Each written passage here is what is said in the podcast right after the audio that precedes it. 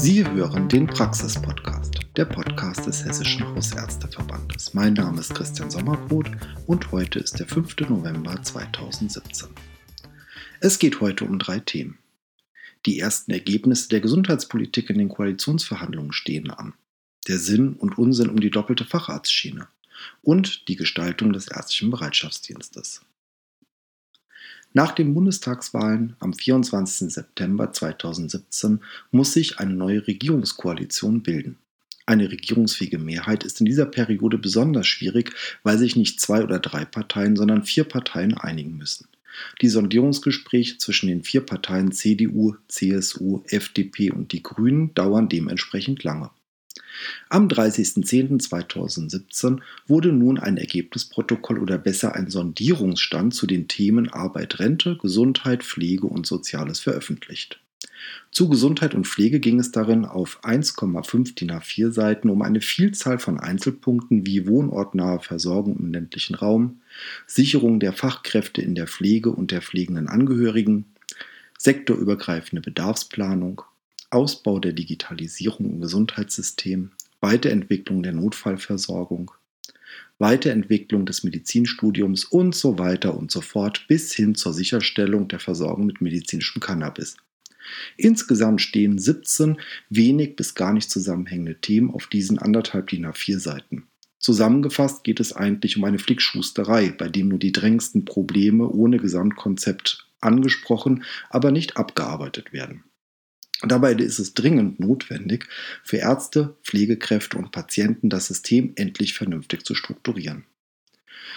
Deutschland verfügt über eines der besten Gesundheitssysteme der Welt, leider aber eben auch über eines der teuersten. Wir leisten uns ein absurdes Nebeneinander von Über-, Unter- und Fehlversorgung, bedingt durch parallele und unorganisierte Strukturen.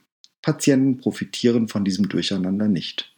Wir haben lange Wartezeiten, wenig bis keine Koordination und die Deutschen sind auch nicht gesünder als Menschen in anderen europäischen Ländern.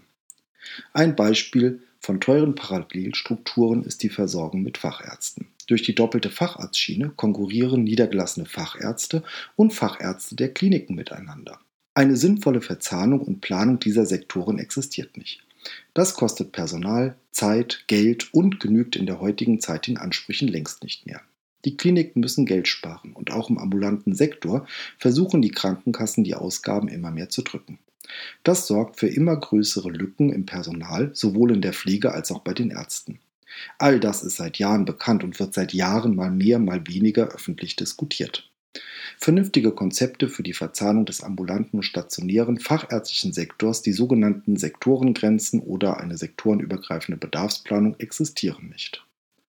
Die am 1. Oktober 2017 in Kraft getretene Verpflichtung der Kliniken, ihren Patienten ein Entlassmanagement anzubieten, bei dem die Weiterbehandlung mit den niedergelassenen Fachärzten und oder Hausärzten organisiert oder koordiniert ist, haben die Kliniken zum Beispiel immer noch nicht umgesetzt.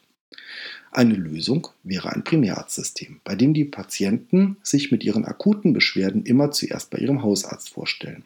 Doch das wird nur langsam umgesetzt und aktuell auch nur in der hausärztzentrierten Versorgung.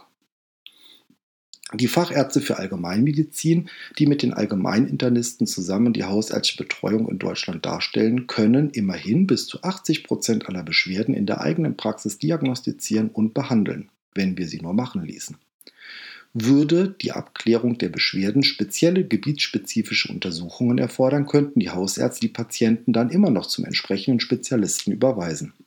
Dabei kann der Hausarzt auch noch nach der medizinischen Dringlichkeit vorsortieren. Allein die konsequente Umsetzung eines Primärarztsystems würde die Wartezeiten bei den Fachärzten drastisch verringern. Ein weiteres Beispiel für die absurden Doppelstrukturen ist die ärztliche Notdienstversorgung. Es gibt für die Behandlung bei akuten Beschwerden sowohl die Haus- als auch die Facharztpraxen und die Krankenhausnotaufnahmen.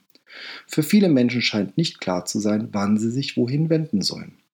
Von Montag bis Freitag haben die Haus- und fachärztlichen Praxen tagsüber geöffnet. Da viele Fachärzte volle Terminkalender haben, bitten die Fachärzte die Patienten häufig, sich erst beim Hausarzt vorzustellen, damit dieser klärt, wie dringlich die Weiterbehandlung beim Gebietsspezialisten ist. Schwieriger wird es aber in der Nacht oder am Wochenende. Die niedergelassenen Ärzte haben hierfür einen Vertretungsdienst organisiert, den ärztlichen Bereitschaftsdienst. Dieser ist über eine bundesweite Telefonnummer, die 116 117 erreichbar.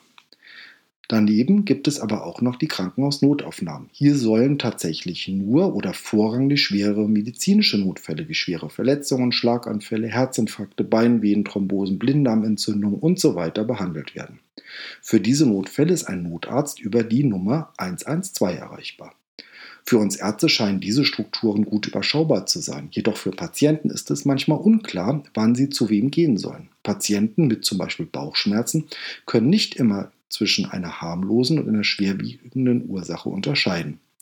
Viele Patienten gehen deshalb direkt ins Krankenhaus, in der Erwartung, dass dort schnell und kompetent zwischen einer harmlosen Erkrankung und einer schwerwiegenden unterschieden werden kann und dass sie dann auch schnell weiter behandelt werden. Wenn aber immer mehr Patienten auch mit einfachen Erkrankungen die Notaufnahme gehen, werden hier die Wartezeiten natürlich länger. Und im Krankenhaus wird keiner weggeschickt, aber die medizinisch dringenden Fälle müssen vorgezogen werden. Und hier liegt der Knackpunkt. Patienten kommen nämlich entweder mit dem Rettungsdienst in die Notaufnahmen oder kommen aus eigener Kraft ins Krankenhaus. Bei den letzteren wird an der Anmeldung erstmal davon ausgegangen, dass eine harmlose Erkrankung vorliegt. Und so kann es durchaus dauern, bis der Patient dann erstmalig einen Arzt sieht. Die Einteilung über die Dringlichkeit der Weiterbehandlung erfolgt erst nachdem der Arzt den Patienten gesehen hat. Dadurch können weitere Wartezeiten entstehen. Das führt für die wartenden Patienten zu immer mehr Frust. Die Wartezeiten sind lang, sehr lang und für die Patienten oft nicht transparent, weil sie von der Arbeit in der Notaufnahme nicht viel mitbekommen. Aber auch die Krankenhausärzte sind hier überlastet. So ist es nur verständlich, wenn die Krankenhäuser die Politik zu mehr finanzieller Förderung auffordern. Vor allem die in den letzten Jahren zunehmenden leichten Erkrankungen führen zu einer immensen Mehrarbeit in den Krankenhäusern, wie vielfach geklagt wird. Die Forderung hört sich einfach und nachvollziehbar an. Wenn die Kliniken mehr und mehr Patienten behandeln, die normalerweise eine Praxis aufsuchen könnten, dann sollten die Krankenhäuser auch das Geld von den niedergelassenen Ärzten für diese Mehrarbeit bekommen. Aber ist das wirklich so einfach? Wir haben ja bereits oben beschrieben, dass Hausärzte bis zu 80 Prozent aller Beratungsanlässe in ihrer Praxis lösen können. Kann das auch eine Klinik? Die Antwort ist schockierend. Sie lautet nämlich nein. Die Arbeitsweise von Allgemeinmedizinern und Klinikern ist tatsächlich unterschiedlich. Vor allem arbeiten in den Kliniken junge und angehende Ärzte, sodass zur Fehlervermeidung hier sogenannte Behandlungs- oder besser Untersuchungspfade vorgeschrieben sind. Das führt dazu, dass zum Beispiel Patienten mit Brustbeschwerden, auch bei trivialen Beschwerden, grundsätzlich nach Herzinfarkt und Lungenembolie untersucht werden muss. Solche Untersuchungspfade sind zwar sicher, führen aber zu einer erheblichen Kostenexplosion und brauchen sehr viel Zeit. Selbst wenn eine Notaufnahme das gleiche Geld wie die niedergelassenen Ärzte bekämen und die würden sich ungefähr am hausärztlichen System orientieren, könnten sie damit nicht im gleichen Maße wirtschaftlich arbeiten wie ein Hausarzt. Und Kliniken nehmen aus den Notaufnahmen Patienten zur Beobachtung und der Behandlung stationär auf. Somit sind nicht alle Anfragen der Notaufnahme tatsächlich trivial und scheinbar können doch viele Menschen unterscheiden, wann sie ins Krankenhaus und wann sie zum niedergelassenen Arzt gehen. Eine Analyse der Kassenärztlichen Vereinigung hat jüngst genau das bestätigt. Die Kliniken können nämlich bereits jetzt schon bei den jeweiligen Landes-KV eine Abklärungspauschale zur Notfallversorgung abrechnen. Mit den Abrechnungsziffern 01205 und 01207. Danach dürfen sie aber keine weiteren Klinikleistungen abrechnen. Und jetzt kommt die Überraschung. Die Krankenhäuser rechnen diese Pauschale in weniger als 1% der Fälle ab. Alle anderen Patienten scheinen offenbar doch so schwer krank zu sein, dass sie in den Notaufnahmen weiter behandelt werden müssen. Das widerspricht den Zahlen, die die Kliniken selbst veröffentlichen, denn die sprechen von einem Defizit von einer Milliarde Euro.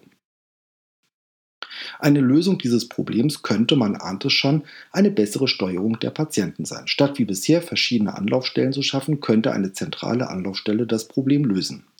Wie bei den Fachärzten ist es auch bei den Notfällen. Die Versorgung vieler Menschen braucht klare Strukturen, um das System so zu organisieren, dass diejenigen, die schnelle Hilfe brauchen, auch schnell versorgt werden und diejenigen, die keine Notfälle sind, nicht durch unnötige Wartezeiten belastet werden. Bei den Fachärzten kann dies ein Primärarztsystem übernehmen. Für die Notfallversorgung wären dann statt zwei Nummern, nämlich der 112 und der 117, 116, die bessere Lösung eine Nummer. Dort würde dann speziell geschultes Personal die Patienten zu den Notaufnahmen oder den ärztlichen Bereitschaftsdienst vorsortieren. Das würde nicht nur den Ablauf vereinfachen, sondern auch finanziell Sinn machen, denn mit zwei Nummern brauchen wir auch die doppelte Menge an geschultem Personal. Mit diesen einfachen Maßnahmen wäre das Ergebnis nicht überfüllt und überlastete Notaufnahmen in den Krankenhäusern und geringere Wartezeiten für die Patienten bei den Fachärzten. Wenn Ihnen der Podcast des Hessischen Hausärzteverbandes gefallen hat, freuen wir uns über eine positive Bewertung. Bis zum nächsten Mal, Ihr Christian Sommerbrot.